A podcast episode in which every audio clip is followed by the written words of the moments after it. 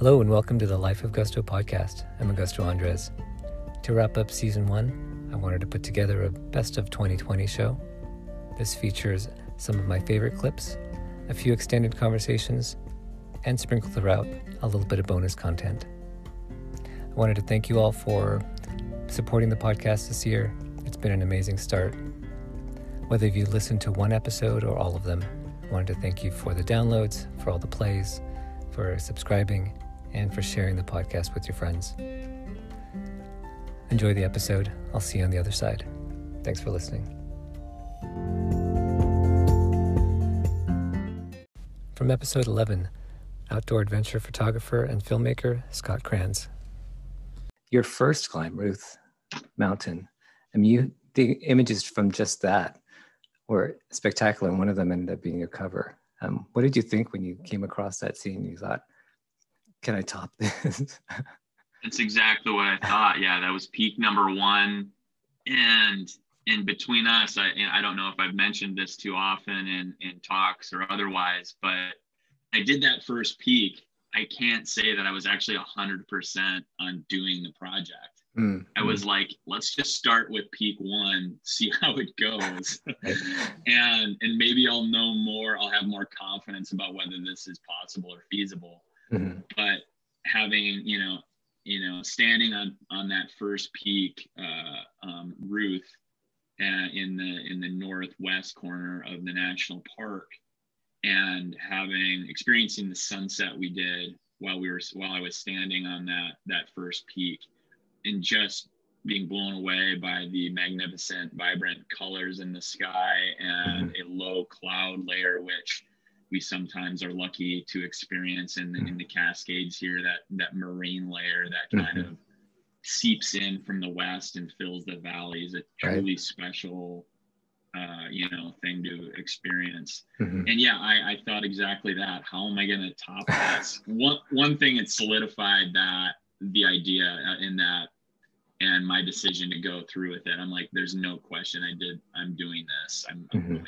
to march on and hopefully climb 49 more peaks. Right. But um, but yeah, in terms of a visual standpoint, in terms of photography standpoint, which is which is always uh, a component of when I'm climbing or mountaineering, mm-hmm. um, was yeah, going to top this. That was one of the most beautiful sunsets and, and experiences I've had.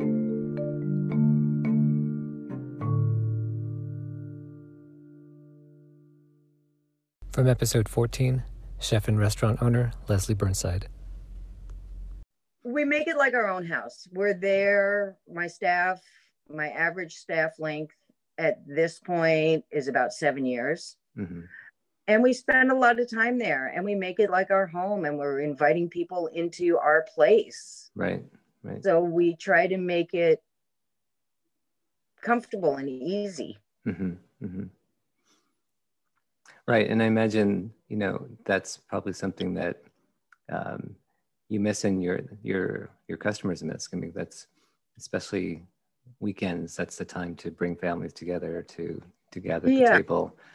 And I mean there we miss the heck out of our regulars. I mean, there are people who walk in and they we have an open kitchen. It's a it's a counter with all of the cooks can see what's going on and they would mm-hmm. see a regular customer walk in and before their butt hit a chair, their food would be cooking. Right. Because the cooks know they who know. it is, they right. know what they have. Mm-hmm. And you know, it's that kind of thing. And we we miss our people. Right. A lot. Right. Yeah. And I imagine they've been very supportive though to your, your beloved restaurant. They've been community. Yeah. They have been spectacular. They have I mean, some of them are, are ridiculously spectacular. They'll buy a $15 breakfast and leave $100 for my guys on the floor. Wow. It's like, really, I love you. Don't do that. You need to hang on to it because you don't know how long this is going to last. Mm-hmm, mm-hmm. You know, um, and our core people have definitely stayed with us. We've gotten some new people mm-hmm. um, as far as the customer base. Um, but yeah, I cannot wait we had people in the restaurant for you know 10 minutes a few weeks ago and it was everybody was like oh my god this is ridiculous we all forgot how to do it. Right. And, oh my God, there's a person there. what do we do? What do we do? What do we do?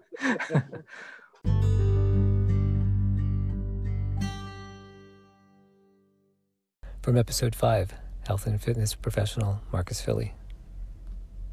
Anyone who follows you on Instagram knows you're real active there. Um, you're posting videos of your workouts. You're sharing your your tips, your your triumphs, your struggles, um, and you're you're sharing your recipes as well. Can you talk about the choice to make yourself the f- face of your brand, um, but also the choice to use your platform to share information with anybody? I had a coach early on in that 2011 range who sort of became like a mentor to me and also just was guiding my my cross my competitive CrossFit journey.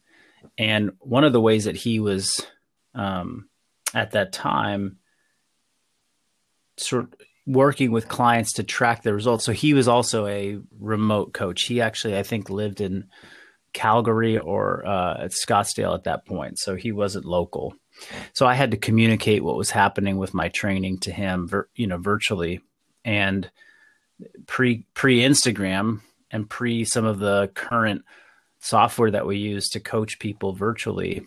Um, it was all email. He would send me an email, and then I would do my workouts and and write him an email back. And mm-hmm. it was very, it was, it was, uh, was very inefficient uh, from a coaching perspective. But one of the ways that we streamlined information was, hey, I want you to post everything you're doing on a blog. So you have to start up a WordPress blog. And it was marcusfilly.com. And it was just like my fitness blog. And I posted every day on that for a couple years until we found other ways to kind of communicate. But he could go and look at it. Right. And one of the things he said to me was, you have to expose everything. Like everything's got to you know he he liked to say take off the kimono and just be like naked out there in the world. Like you have to show everything. And he's like i want you to show everything on your blog. It's like anybody can go and look and see what you're doing. That along with like those those travel blogs that i wrote mm-hmm. it got it just instilled in me this like the more i share the more i feel like i'm part of something with other people and it really was um it it it made it more fulfilling for me. And those early blog days before social media, I got so much, you know, so much response. Like I could post a clip of the blog to Facebook because Facebook was popular then, and people would read it. You know, right. a lot of people would read it. Yeah. And you know, those fifty clients I talked about having when I left TJ's gym, uh, thirty-five of them contacted me because of that blog. Mm-hmm. You know, so like it was it was clear that there was a there was a financial monetary benefit to posting and sharing. There was also this fulfillment that I got out of actually writing about and reflecting on my own journey and then having it impact other people whether they paid me money or they just read it and they're like hey that was a cool story that you posted um, but I, I just got i got really connected to that idea of sharing and then that really became the foundation of my business model going forward was you know sharing is what makes this journey makes this journey happen for me. And so i'm just going to keep doing it. And i'm going to do it as i'm going to pour as much energy into giving out free information content whatever. And that has really been the catalyst for almost everything that has happened uh, since tj's gym because you know i had a I had we had some good real estate on the corner of Shoreline, you know, and Tam Junction, and people saw it and they came in. Right. But once I didn't have a, you know, physical a nice place. physical place, it's like, well, I gotta make, I gotta, I gotta be relevant some other way, right. and that was how I did it.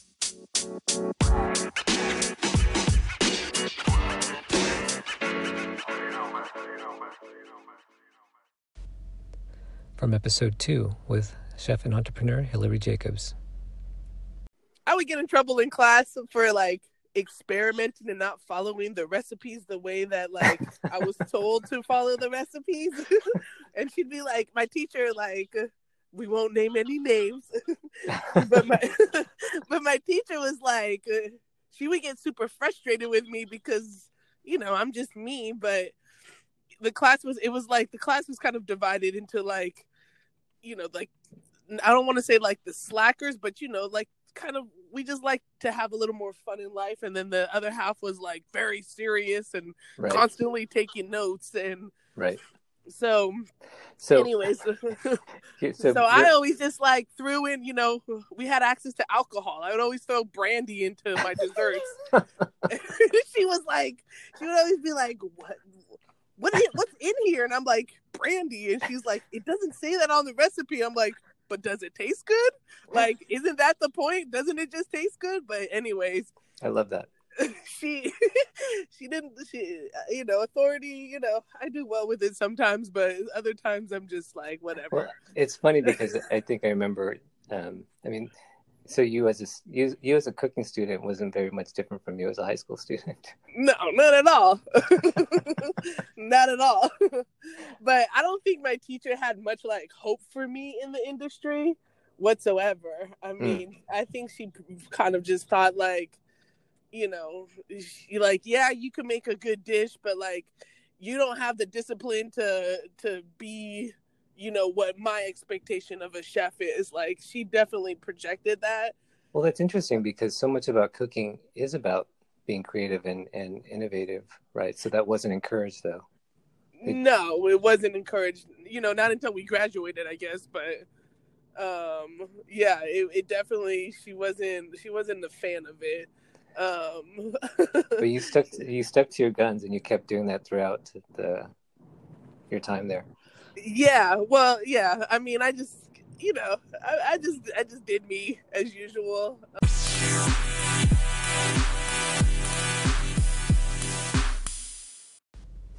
From episode one with winemaker Alex McDonald. What is your quarantine name if you figured that out? I don't know if you've heard what how to figure out your quarantine name is. Um, no, I haven't, but uh, but I'm your, sure there's a, a, recipe to it. Um, I've heard a couple different things. It's it's your core, it's your current mood, plus the last thing you ate out of your cupboard, or it could just be the last thing you ate. uh, well, that would be um, relaxed Cheerios. Relaxed Cheerios. Okay, good. cereal. Cereal's always a good call. um, I just finished um, looking at Twitter, so I'm um, pissed off um, peanut butter and jelly. I think that's a good one. I, I, like. I think that one has to be solidified. You can't change that one as you eat new products. Yeah, yeah. That's pretty. I think that's pretty much my perpetual mood all quarantine. That's so. pretty good. I hadn't heard that one yet. That's I'll have to I'll have to remember that. See how it continues to evolve. I imagine you probably like if you if somebody just called out a year, you'd be able to describe the wine, the conditions in the vineyard, right?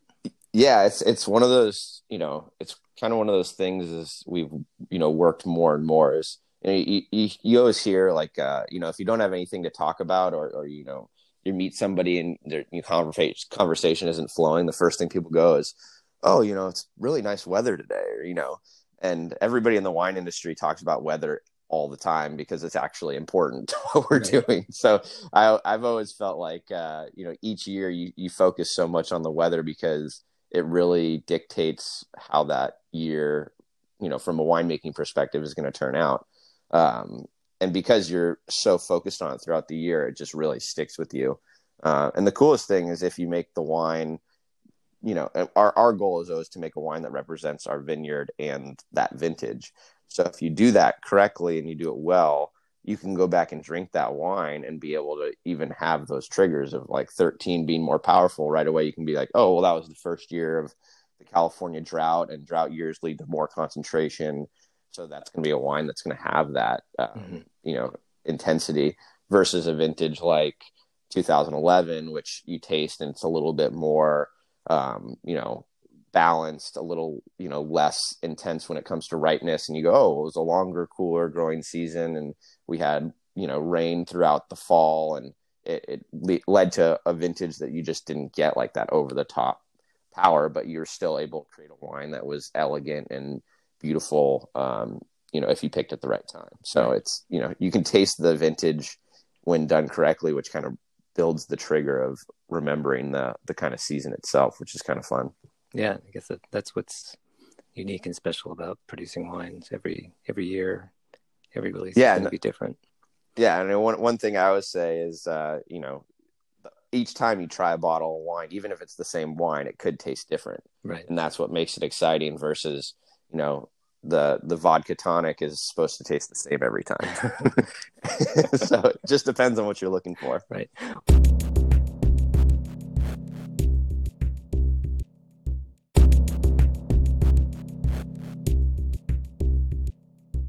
From episode six, nonprofit CEO Nínive Calegari. The other dynamic that was really powerful is I love designing lesson plans and creating experiences that are positive for young people. Mm-hmm. And mm-hmm. one of the things that Dave knew how to do that I didn't know how to do is he knew how to do professional quality publishing right. and how to turn those positive experiences and those positive voices into publications, newspapers, op eds. Uh, that were at such a high caliber, and the youth could see it and feel it and really felt supported mm-hmm. um, and powerful because of that layer of professional design. I think the other dynamic that I'm not sure people remember, but when we first started, his publishing company, McSweeney's and 826 were both sharing a, a space. Right. It's sort of like a writing factory. Right. He um, talked about that in his TED talk. Just yeah it was i mean it was really it was really very joyful and so the youth would come in and there were literally people working on manuscripts that were going to become real books. And that was an authenticity that I think would be difficult, would have been difficult for me to access from the classroom. Like we all know how impactful and amazing project-based learning is. Right. But to add to to set it in a place that is that authentic is hard, you know, when you're in a school setting. So that was incredibly exciting to crack that open.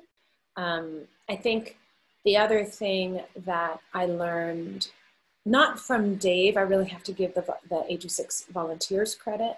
But one of the things I learned from the volunteers was that I, um, I was so serious when I was in the classroom. I was on a social justice mission and also on a, you know, I wanted all youth to be really enamored with history and also be enamored with our democracy and participate in our elections. And there were so many things we were trying to get done. And then, you know, you're grading and you're on a bell schedule and it's intense. Um, your schedule is intense and the demands are intense.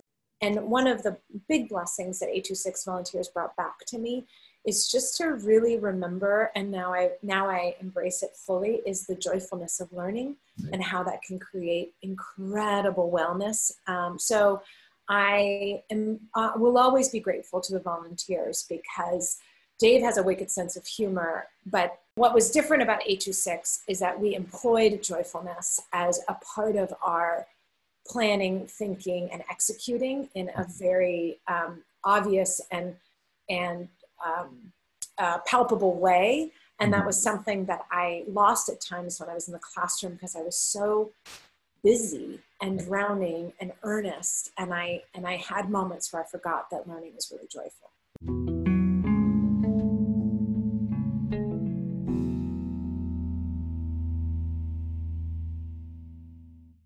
from episode 7 physical therapist Jim Sigilnik. But yeah, I think that always in everything, I, I, I every day I probably like even in simple things if i say oh i always do that i always i, I see i just did it there. I, I catch myself and i go always and never. Try not to say those two words. Right right? well it's very i don't know if you've um, studied buddhism or looked into it all but it's very it's a very buddhist attitude. Um, and it's something i I'm not Buddhist either, but I like that idea of of kind of letting go of the extremes. And it's something you just on, for example, with with students when they're applying to schools. You know, despite like everything we know about going to college, that there's so many great schools everywhere, students still insist I have to have like I have to go to the name brand school. Um, and if I don't get in, then you know everything's my life's horrible. I'm horrible. Um, and so I tell them, you know, my student seniors just before letters start to or emails. Letters, I don't think they get letters anymore. They get email notifications. Um, I, I tell them, you know, think about what's the best thing that could happen, and then what's the worst thing that could happen. Like think of those two extremes. You know, like think about it, or even physically write it down on a piece of paper, and then like crumble those things up and throw them away Yeah. Um, you let those extremes go, and then suddenly you're open to every possibility in between. Yeah. Um, and it's hard. Sometimes it's hard to to get young people or anybody to to to let go of things that they really want or things that they've been told are are true, um, or things that they've come to believe over our time. But Yeah. kind of letting letting go, I think, is a big is a big part of that. I, I love how you describe that. And I think I'm, as you describe that, I'm visualizing my 16 or 17 year old self hearing that and what it Mm. would like do to me. The tough thing is, and, and I'm, I'm, I'm, a, I'm assuming you, you know this, but I'll just go ahead and say this anyway. Growing up in Marin comes with a lot of psychosocial pressure. Right. Right. Like there's pressure on parents to, you know, get great GPAs to go to X, Y, and Z schools to turn into this person or that person. And I had this friend in high school, and maybe you'll get a kick out of this story. Uh, uh, we had the same um, high school counselor. Mhm. And, and, and, and this is, I'm going to butcher this. You're going to say, oh man, Jim had like, what the heck was he doing in high school? We, we had our, um, uh, our meetings like an hour or so apart. And I went in first, and the conversation was, Well, what's your plan with school? I was like, Oh, I want to be a veterinarian. And she goes, Hey, that's great. Pats me on the back. And I leave feeling good about myself, right? Yeah. And then my friend, we, we link up at lunch, and we were talking about, he had his meeting as well. And uh, he was crying Mm. when, when on our lunch break. And I said, What, what the heck happened in your meeting? And he goes, um, oh uh, she asked me what, what my plan was and i and i told her i wasn't going to go to college i told her i was going to like go into construction and uh and she just kind of made me feel bad about that Hmm. she it, it, like he kind of had this thought like his decision was now wrong Right. because he wasn't fitting the narrative of saying i want to you know go to medical school or whatever whatever kind of thought was there coming out Right. of marin county i don't know and this is 1998 1999 Right. and um, long story short this guy uh, ended up doing some sort of trade and then he went through um, a specialized program where he's one of maybe 10 people in the state that can demolish a building with a crazy 300 foot tall crane Yeah. and he and he makes incredible money Yeah. and, and i'm still friends with the guy and we laugh at that Right. you know Right. and we go remember that time she made you feel like shit for Yeah. you know your different kind of belief system of what Mhm. you're going to do with your life and Yeah. um and so that experience i think uh kind of epitomizes what you're talking about the young mind is so impressionable Mhm. and and if they're kind of given um, ideas of what they ideas of what they should do because of how they're perceived by others Yeah. that that can be tough I, w- I would probably say that might lead down a path of unhappiness so in your world it's like i would look at that as that's the challenge right, Right. like how do you how do you guide that person And then conversely, somebody who's older who might already be stuck in certain mindset, trying to unlearn that and trying to let go of all that is, is probably a challenge too. Right? Absolutely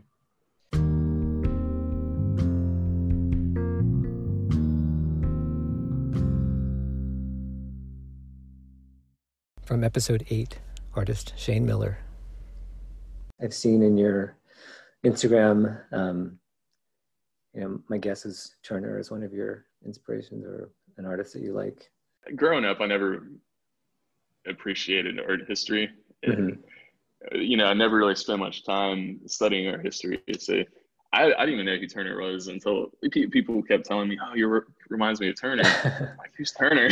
so you know, obviously I liked him. I was like, "Oh man, okay." I actually got to see a, a Turner exhibit here in Nashville uh, Mhm. just like a month ago. Was really really cool to see his work in person. Um, I, I feel like I pull my inspiration more so from what I'm feeling. When, when I started painting, uh, uh, you know, I, I, I use a technique to tone a canvas with, with a solid color. And through, through that process, you're uh, naturally you get some, um, you know, darker and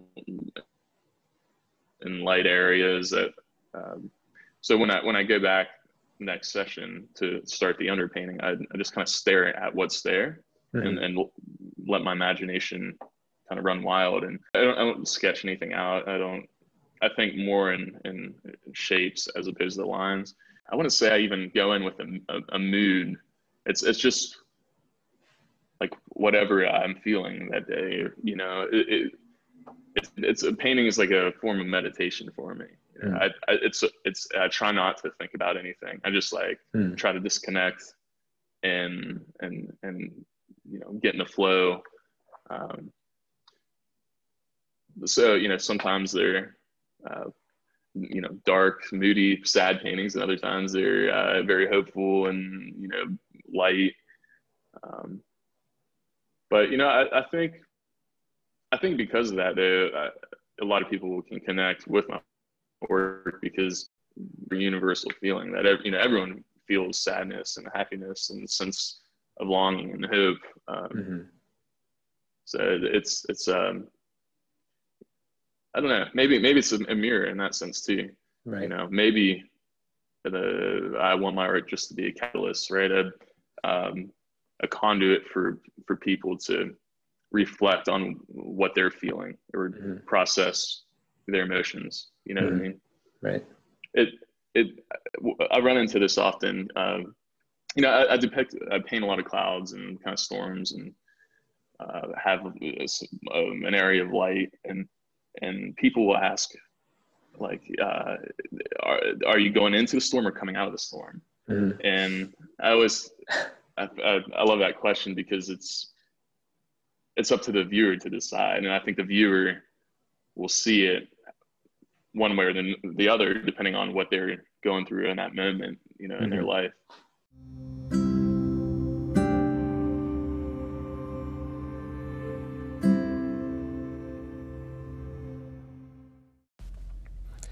From episode 12, writer and journalist Lindsey Tramuta.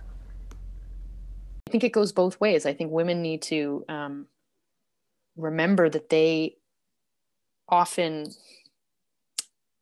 they're not working if they're not working through their issues of confidence as well they're not going to help themselves when they do get that seat. Mm-hmm. um, but on the other hand it also requires men to sort of leave that seat and also help them get to where they need to be if they see that that's happening. Right. Um, so it's it shouldn't be such a like a best in class example when it happens. Unfortunately, right. we're in 2020 right. and it still needs to be called out, but one day I hope it isn't. Mm-hmm. You, know? you, know? that reminds me of um, again another rabbit hole that I fell into uh, discovering discovering Leila Slimani. Um, yeah, and hearing her talk about um, it was an interview where she was talking about books and something that she said about Madame Bovary struck me and kind of connected me to to your book. She said that you know Emma is supposed to be happy. She's achieved a certain level of of of, of uh, you know, she's got families, married, and she's supposed to be content with what she has. Um, and society tells women, just be happy. Don't worry your pretty little head. Don't ask for more. Um, but that it's okay to ask for more. And I think that's maybe one thing that binds all these women is that they all have different stories and some struggle and others don't, but they're all asking for more for themselves, for for others, for their country. Um, and it's something that, that society needs to do better is to give the same kind of permission that we give men to kind of reach mm. for the mm. stars and do everything and like you can be be the best to do that and not put obstacles in in girls way women's way you just nailed it i can't even you've just said it better than anyone has has said it i mean you're right that really now that you've you've brought in that um think I have seen the video you're talking about where she says that, Leila. Mm-hmm. Um, that's a perfect way to connect all of these women. Um, nothing else to say. That's like it was. Be- that was beautifully articulated. Well, I, I, really well, do think that that is what connects them. And um, there's a lot of, of of shame that society still puts on women for asking for things mm-hmm. because it's ugly Right. right. That's another thing Ariane yeah. uh, Bernard says. You know, you have to do that thing that's considered ugly by asking for what you want and, right. you know, taking on this quality that is somehow perceived as more masculine. But in fact, mm-hmm. it's just that we've ignored women's demands and, and needs for so long that now mm-hmm. we have to do this thing that others might think is ugly to get what we need and deserve. Um, right. And it happens early too. I was just struck by, um, what was it, Rebecca Ansalam? Um, mm-hmm. She gets in trouble in school for sort of saying she wants to be president. I mean, I, because it's not. But possible. you know, that's a good example. Yeah. yeah. Well, you know how the French already love to say that everything's impossible until it's not. right. Um, but you know that how do you shoot down a seven-year-old or an eight-year-old who's even if she, even if like her her heart wasn't really in it, it doesn't matter. Right. Why shoot that down at that Right. age? Yeah. Um, and certainly she would learn soon enough anyway that you know women were in the political space were not given much um, much room. But Yeah. you know, come on. Right. And it does so, as you say. I mean, it starts young. hmm It Right. really starts, um, and that's not to say that uh, you know there are many other countries that make it you know super easy either. But you know, at the very least in the states, you know, I remember growing up, and and and perhaps this depends on where you grew up in the states. Um, you know, I grew up outside of Philadelphia. Um, if you said the most unrealistic thing about what you wanted to be when you grew up, no one Right. was going to say, you know, how ludicrous it was. Just like, well, believe in yourself. And Right. actually, I have friends here who have, you know, um, experienced French friends who have experienced, you know, American culture and especially within the education system.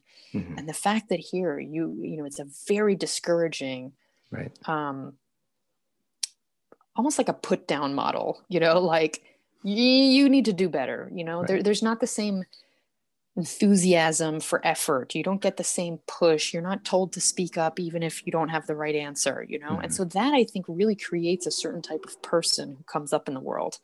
Um, and so while we can criticize America for 10 billion things, I feel very grateful to have gone to school, you know, primary school and everything in the US because I don't think I, my personality would have survived the kind of treatment here in the education system, you know? So, and you're Yeah. a teacher, you know how students react to feedback. Words are powerful. They can Yeah. encourage and or discourage and shut down dreams. And you know, I've I've heard that from many students in the past that something that that I've said has encouraged them, or on the, in the reverse, sometimes something I've said has has has made them quiet. So I have to be cognizant of of, of Right. my words and right. but you know in france i think you know when you when you start to notice not that's not to say that all french people are negative but they have a different view on life Mhm. and and and a view on work and everyday situations and there's there's often um you know they use negations a lot when they're actually saying something that's a bit positive. Right. you know and that's a that's a very interesting cognitive you know thing going on. Hmm i just i just find it fascinating but i for me it goes back to education.